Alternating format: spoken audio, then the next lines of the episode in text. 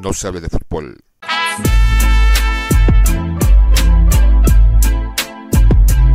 No, se, hable, de fútbol.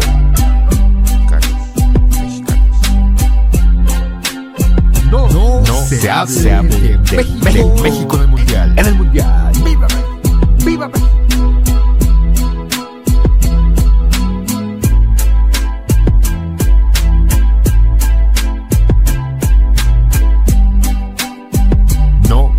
Se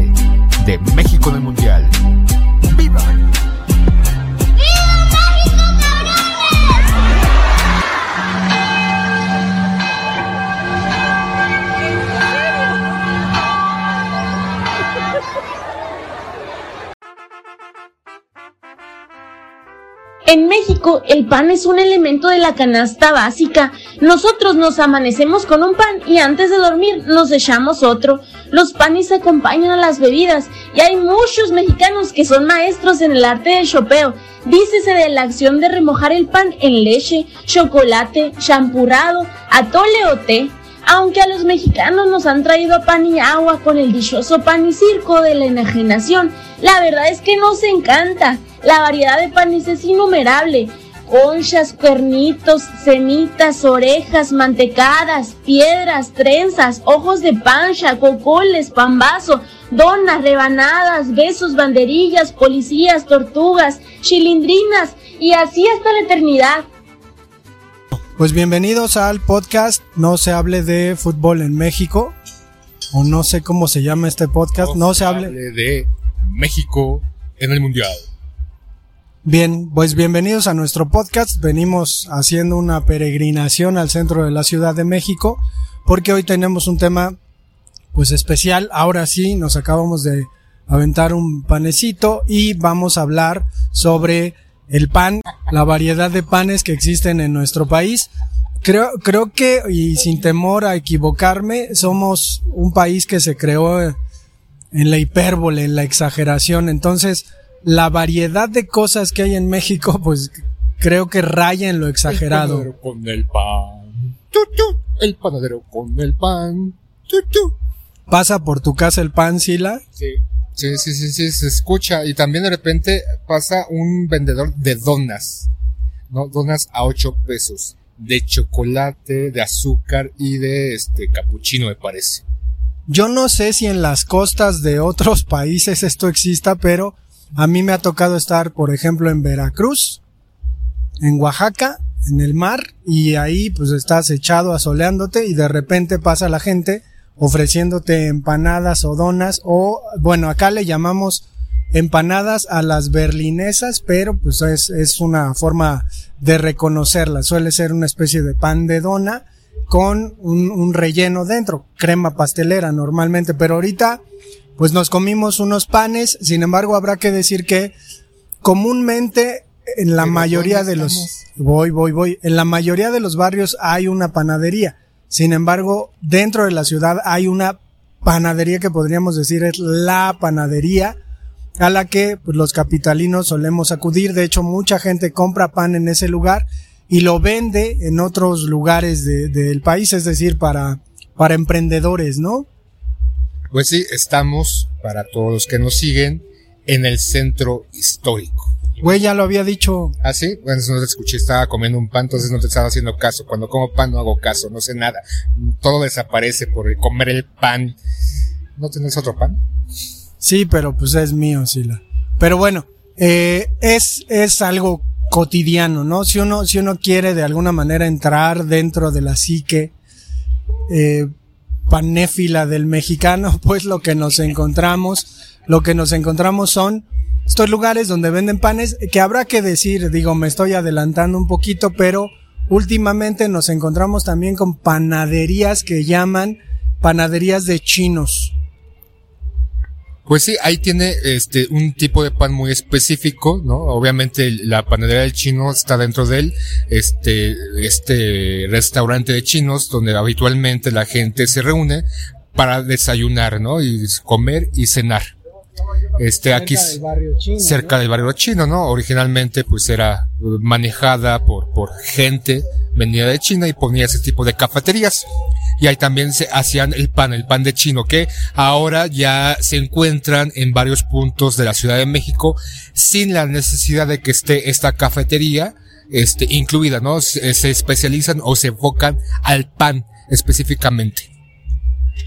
Sí, en este sentido, pues habrá que, como comentaba en un, en un inicio, los barrios suelen tener una panadería de cajón o quizás dos. Digo, la irrupción de los chinos en nuestro país, pues es evidente a través de que ya no hay solo restaurantes chinos, sino panaderías puntualmente hecha, hechas con, con recetas, supongo, que a mí personalmente no me, no me suelen gustar. Sin embargo, son baratos, son accesibles, pero el pan tradicional, pues es el de la panadería de barrio. Y lo que uno se encuentra en estas panaderías de barrio, además de, de que a veces uno tiene una visión de, de, los hornos, de los panaderos que suelen hacer el pan este sin camisa, ¿no? De pronto hay ahí como una leyenda urbana en donde es el por sudor una novela ahí este que, que, que, no me acuerdo de los personajes que eran tres hermanos y hacía pan. Pero, pero hay, hay por ahí, ¿no? El asunto este de que, de que el sudor del panadero con el pan y toda esta cuestión, pues sí, obviamente, pero nos encontramos una variedad inmensa de panes, de panes. Eh, no sé qué pan sea tu favorito, si la creo que podríamos comenzar por ahí. O sea, ¿cuál, tú, tú vas a la panadería y qué pan escoges o qué, cuál es tu top 3 de panes? Pues, eh, cuando era niño, mi pan favorito era la concha de chocolate chopeada con un este leche, leche con café, poquito café cuando niño, o con este chocolate chocomil o pancho pantera. Este, posteriormente, pues fue como la dona, la dona de chocolate, la dona de azúcar, y últimamente especialmente una obsesión de mente enajenante, obsesiva, compulsiva por las donas de maple. Me matan, las, las amo, me maman. O este, un polvorón con cubierta de maple también. Y precisamente aquí en el centro es donde venden ese polvorón cubierto de maple y también X infinidad de panes, ¿no? El pan tradicional es el moño, la concha, este, el panqué, la rebanada y ya conforme va pasando el tiempo, pues estos panes ya de repente que, pues este, traídos de otra parte o creados específicamente en ciertas panaderías. Cada panadería tiene su particularidad. Actualmente esas panaderías de barrio que hace alusión el poeta, pues han venido desapareciendo ligeramente o paulatinamente. Obviamente por pues la entrada de estas grandes consorcios este, puntualmente La Esperanza, El Globo, o, o, estas otras panaderías, ¿no? Que también es pan rústico o de repostería, o este otro tipo de pan que se, se, empieza a vender y se introduce ese tipo de panaderías, desplazando esas panaderías que con el paso del tiempo y obviamente, pues han tenido un desencanto visual. ¿A qué me refiero? Pues no ha habido una remodelación en estos sitios, obviamente pues lo que amerita una gran inversión y pues vender pan uno pensaría que reditúa bastante, pero pues eso tendremos que verlo eh, puntualmente con cada esto, estos negocios y estos empresarios que se han ido perdiendo o se han modificado, porque también cabe decir que ciertas panaderías de barro se han modificado, han evolucionado, puesto que si no evolucionas te quedas en el camino. Sí, que de pronto, bueno, a mí personalmente, ahorita que decías la concha de chocolate, hay una concha que me gusta mucho, que es la concha rellena de nata. No mames, no, no, no, no mames. Es una chingonería. Obviamente no se encuentra en todos lados, hay que ir a buscar, eh, eh, hay lugares donde pues específicamente las venden, digo, es quizás incluso aleatorio encontrar un lugar, pero por ejemplo, alguna vez anduve buscando una panadería con mi hermana en donde vendían pan japonés. Entonces, el pan japonés de verdad que yo tenía muchas ganas de probarlo, dije, hoy me voy a sentir oriental, pero lo que me encontré fue un pan masudo, desabrido. ¿Qué es lo que, lo que hace rico al pan mexicano? Creo que la variedad, no hay para todo, trenzas, este, cocoles, que además suelen ser panes de pueblo, puerquitos, ¿no? Que suele ser un pan que, que está entre el pan y la galleta. Piedras, este, ¿cómo se llama? Que Chilindrinas. Que la piedra en realidad es una mezcla de todo este pan que se quedó que obviamente no se desperdicia, no se puede vender y tiene un proceso, una nueva, como que muere y resurge, renace, se reinterpreta en estos, estos panes, este, concentrados, duros, llamados piedras y ladrillos con una cubierta de chocolate que tienen un sabor peculiar, precisamente por todos esos panes que se quedan y obviamente pues es una pérdida, no hay que desperdiciarlos ni tirarlos, se reinventan, se reestructuran.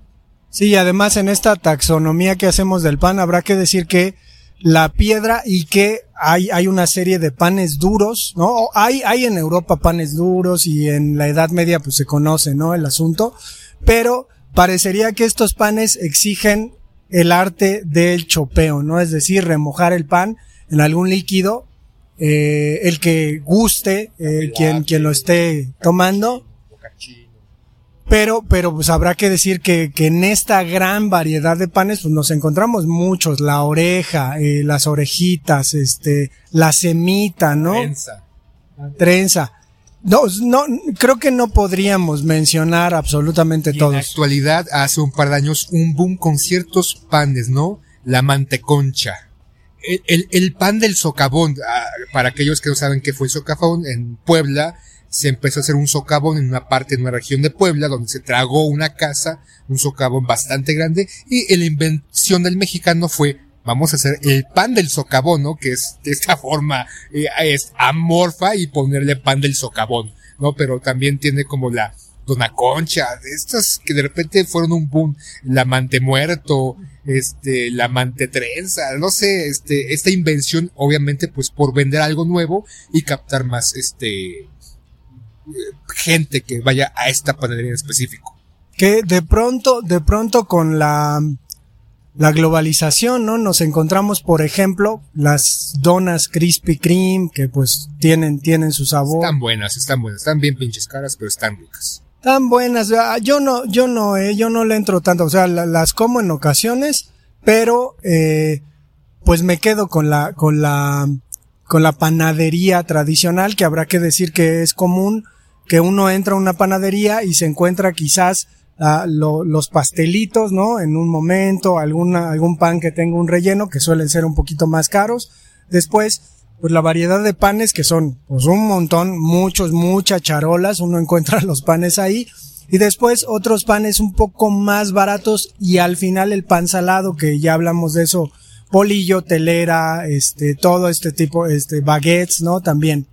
Es, como el pan danés y el pan de repostería. El pan de repostería tiene como, este, rellenos o cubiertas o un, acabado distinto, ¿no? Con otros elementos, chocolate, este, glaciados y demás. Entonces, hay para todos gustos. Hay personas que normalmente, yo me acuerdo en los 80, pues iba por el pan, los tradicionales concha, este, trenza y demás.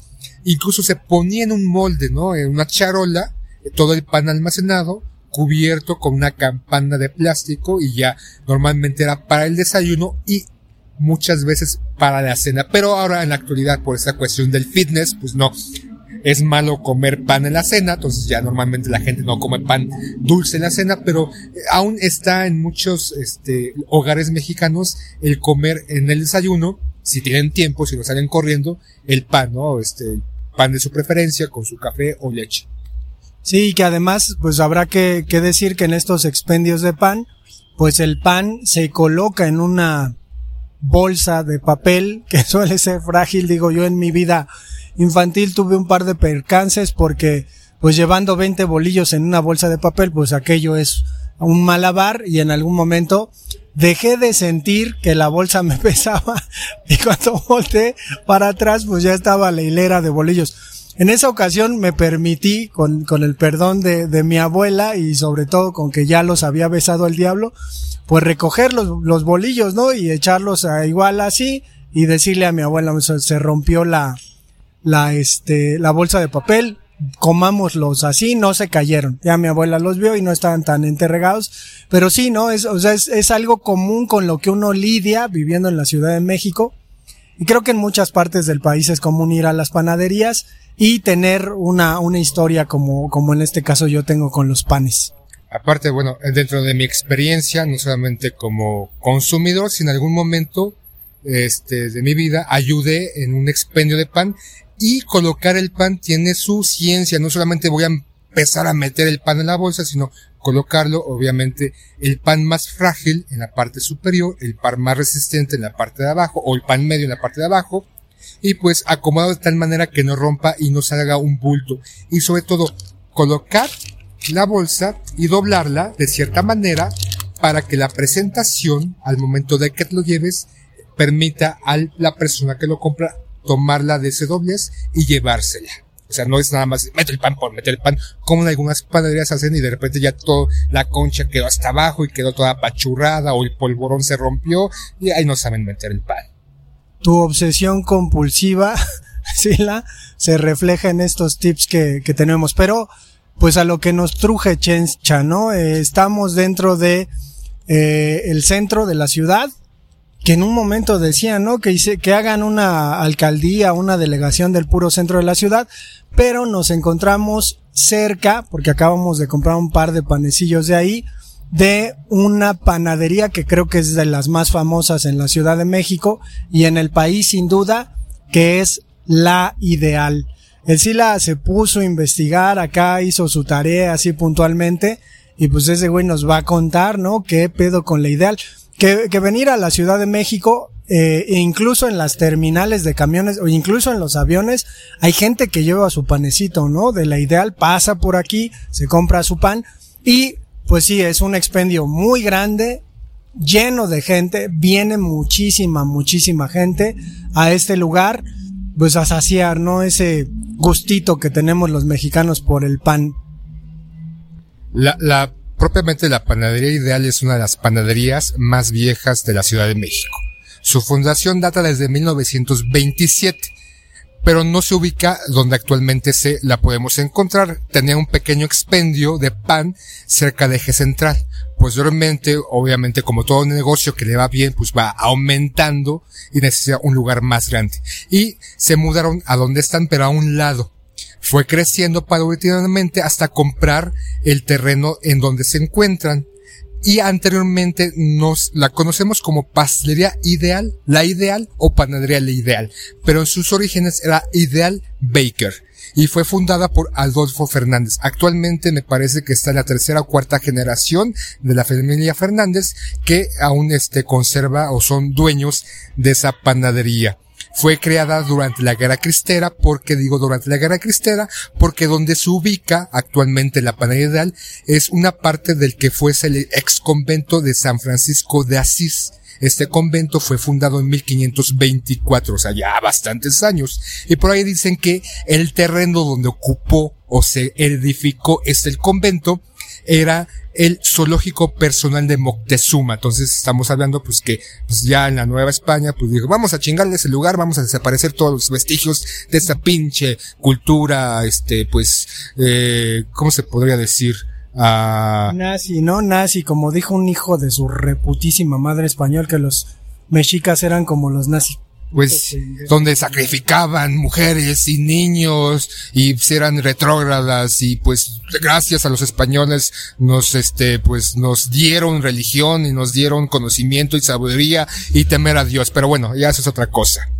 Este normalmente en esta panadería de él se producen o tienen la posibilidad de producir 350 distintos tipos de pan, pero no lo hacen todos los días. Obviamente, pues tienen cierto límite, pero tienen la posibilidad de tener una variante de 350 panes. Existen tres turnos, no divididos durante el día, y aproximadamente tienen una producción de entre 25 mil y 35 mil panes, exceptuando o descartando lo que es la, este, ¿cómo se llama? Las galletas, las, este, flanes, pasteles y demás, solamente hablando del puro pan. Y el uniforme que podemos encontrar en las personas, principalmente mujeres que colocan el pan y que cobran el pan, sus uniformes no han cambiado eh, los colores y la forma desde su fundación del 1927, al igual que sus este, ¿cómo se llama? Envolutorios, ¿no? O sea, las características de las cajas o las bolsas con esos grabados que tienen o esas figuritas no se han modificado, han permanecido por esto que es lo que la identifica. Y la ideal provee de pan, no solamente para la gente de las que, familias, sino venden muchas personas y compran cajas cientos más menos de panes para venderlos en cafeterías, restaurantes o en puntos en la ciudad donde gente no puede venir al centro histórico, pues se van pues para ahorrarles la fatiga y venden su pan, panera ideal en sus cajitas, ¿no? Y van en triciclos o tienen un puesto específico en una zona. Entonces la ideal no solamente es para las personas que vienen a consumir el pan por gusto, aparte es un pan barato, un pan grande, de gran volumen, y hay una gran variedad para todos los gustos. Pero principalmente sus, proveedores, o más bien sus, este, la gente que les surte son para revenderlo en otros puntos. Y que en este caso yo creo que la ideal es verdaderamente la panadería del pueblo, por mucho que Carlos Slim, ¿no? Ese ricachón mexicano que mi papá dice que los que son ricos en algún momento robaron. Y yo, pues de Slim, tengo ese pensamiento. Slim tenía, no sé si todavía sea suya, una panadería que de pronto le competía mucho a la ideal. En la calidad de los panes me parece que eran buenos, pero sí salían en un ojo de la cara, ¿no? Alguna vez yo me compré un panecillo de 30 pesos, pero estoy hablando de hace 12 años, entonces pues era casi un lujo. Sin embargo, creo que, que pues la ideal precisamente permanece por eso. Pero hace rato, mientras estábamos ahí viendo pues qué pan nos comprábamos, el Sile y yo, le comenté de un pan que, que es un pan aparte y es un poco extraño, digo, no se encuentra en cualquier lado, tampoco se encuentra en una temporada. Se llama este pan el borrachito, que es, que es un pan, pero es un pan húmedo, es decir, eh, tiene, tiene un poquito esta onda como de pastel de tres leches, que suele ser pues un, un pastel húmedo, pero en este caso nos parece, se le pone un poco de jerez, que es, que es un poco una bebida alcohólica, miel, entonces crea una especie como de chopita en donde se remoja el pan y tiene una parte seca, pero también tiene una parte muy húmeda y muy, muy, pues deliciosa, ¿no? Es, es una delicia ese pan.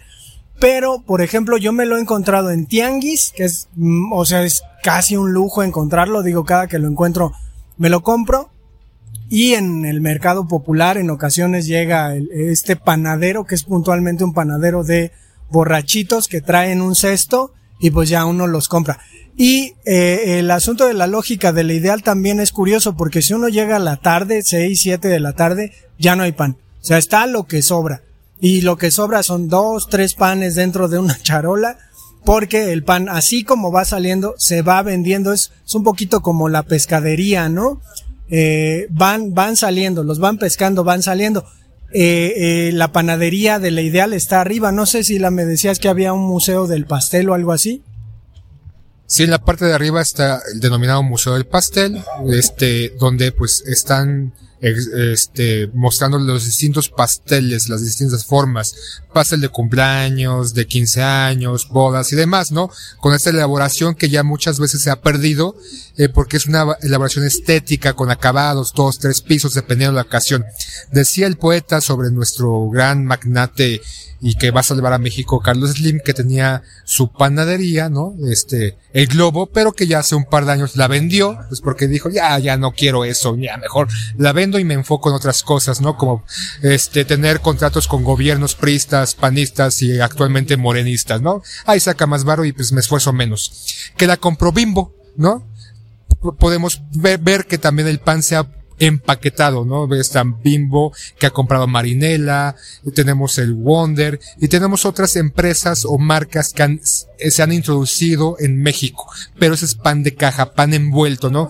Que tiene una mayor du- durabilidad y puede ser transportado más fácil, lo encuentras en, en supermercados y demás. A lo que decías de- también del borrachito, ¿no? Lleva a este hombre, principalmente, como bien apunta el poeta, en mercados populares o de repente en, en ferias o en estos, este, tianguis que se ponen. Y no solamente vende el borrachito, sino vende la orejita, el, este, conchita, pan pequeño, de, medida muy pequeña y que a la gente le gusta porque tiene un sabor distinto, una consistencia es, es peculiar, ¿no? Y pues te llevas tus 10 pesos de orejas que tal vez sean unas 8 o 7 orejas y ahí te vas feliz y te puedes ir degustando o atendiendo tu pan. Y actualmente también está La Esperanza, otro consorcio pues que se ha introducido a este mercado de la venta de pan que también es barato y que tiene también el pan rústico, ¿no? Este pan para, pues, acá, este, de que, pues, pan de ajo, de cebolla, de chocolate y demás, o virotes, y una especialidad de pan, pan tradicional, concha y demás, y otro tipo de panes. Por ejemplo, ahí la esperanza, como lo decía al principio, me mama, me mama la concha perdón, la dona de maple, que normalmente no hacen muchos, porque yo creo que a mucha gente no le gusta, solamente soy el único pendejo loco que va a buscarla y después no la encuentra y se va dando pestes porque alguien ya se la llevó. El único Sibarita Sila, porque eres el único con paladar educado.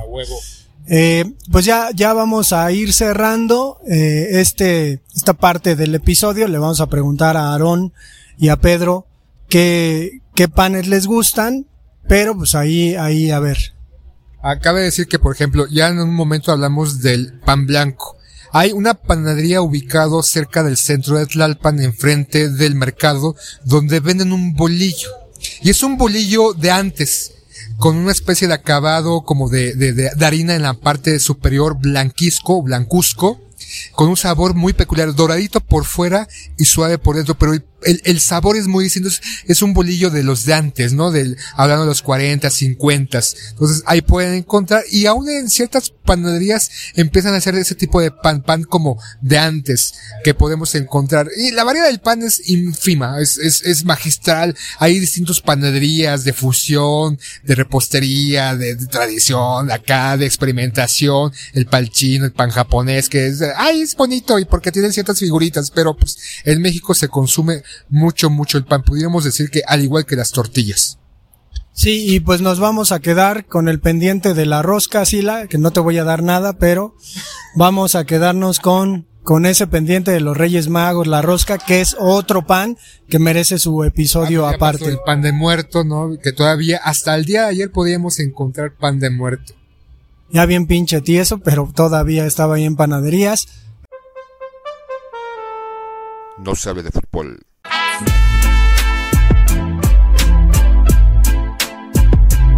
No, se, hable de fútbol. Mexicanos, mexicanos. No, no se, hable, se hable de, de México, de México en el Mundial. En el Mundial. ¡Viva México! ¡Viva México!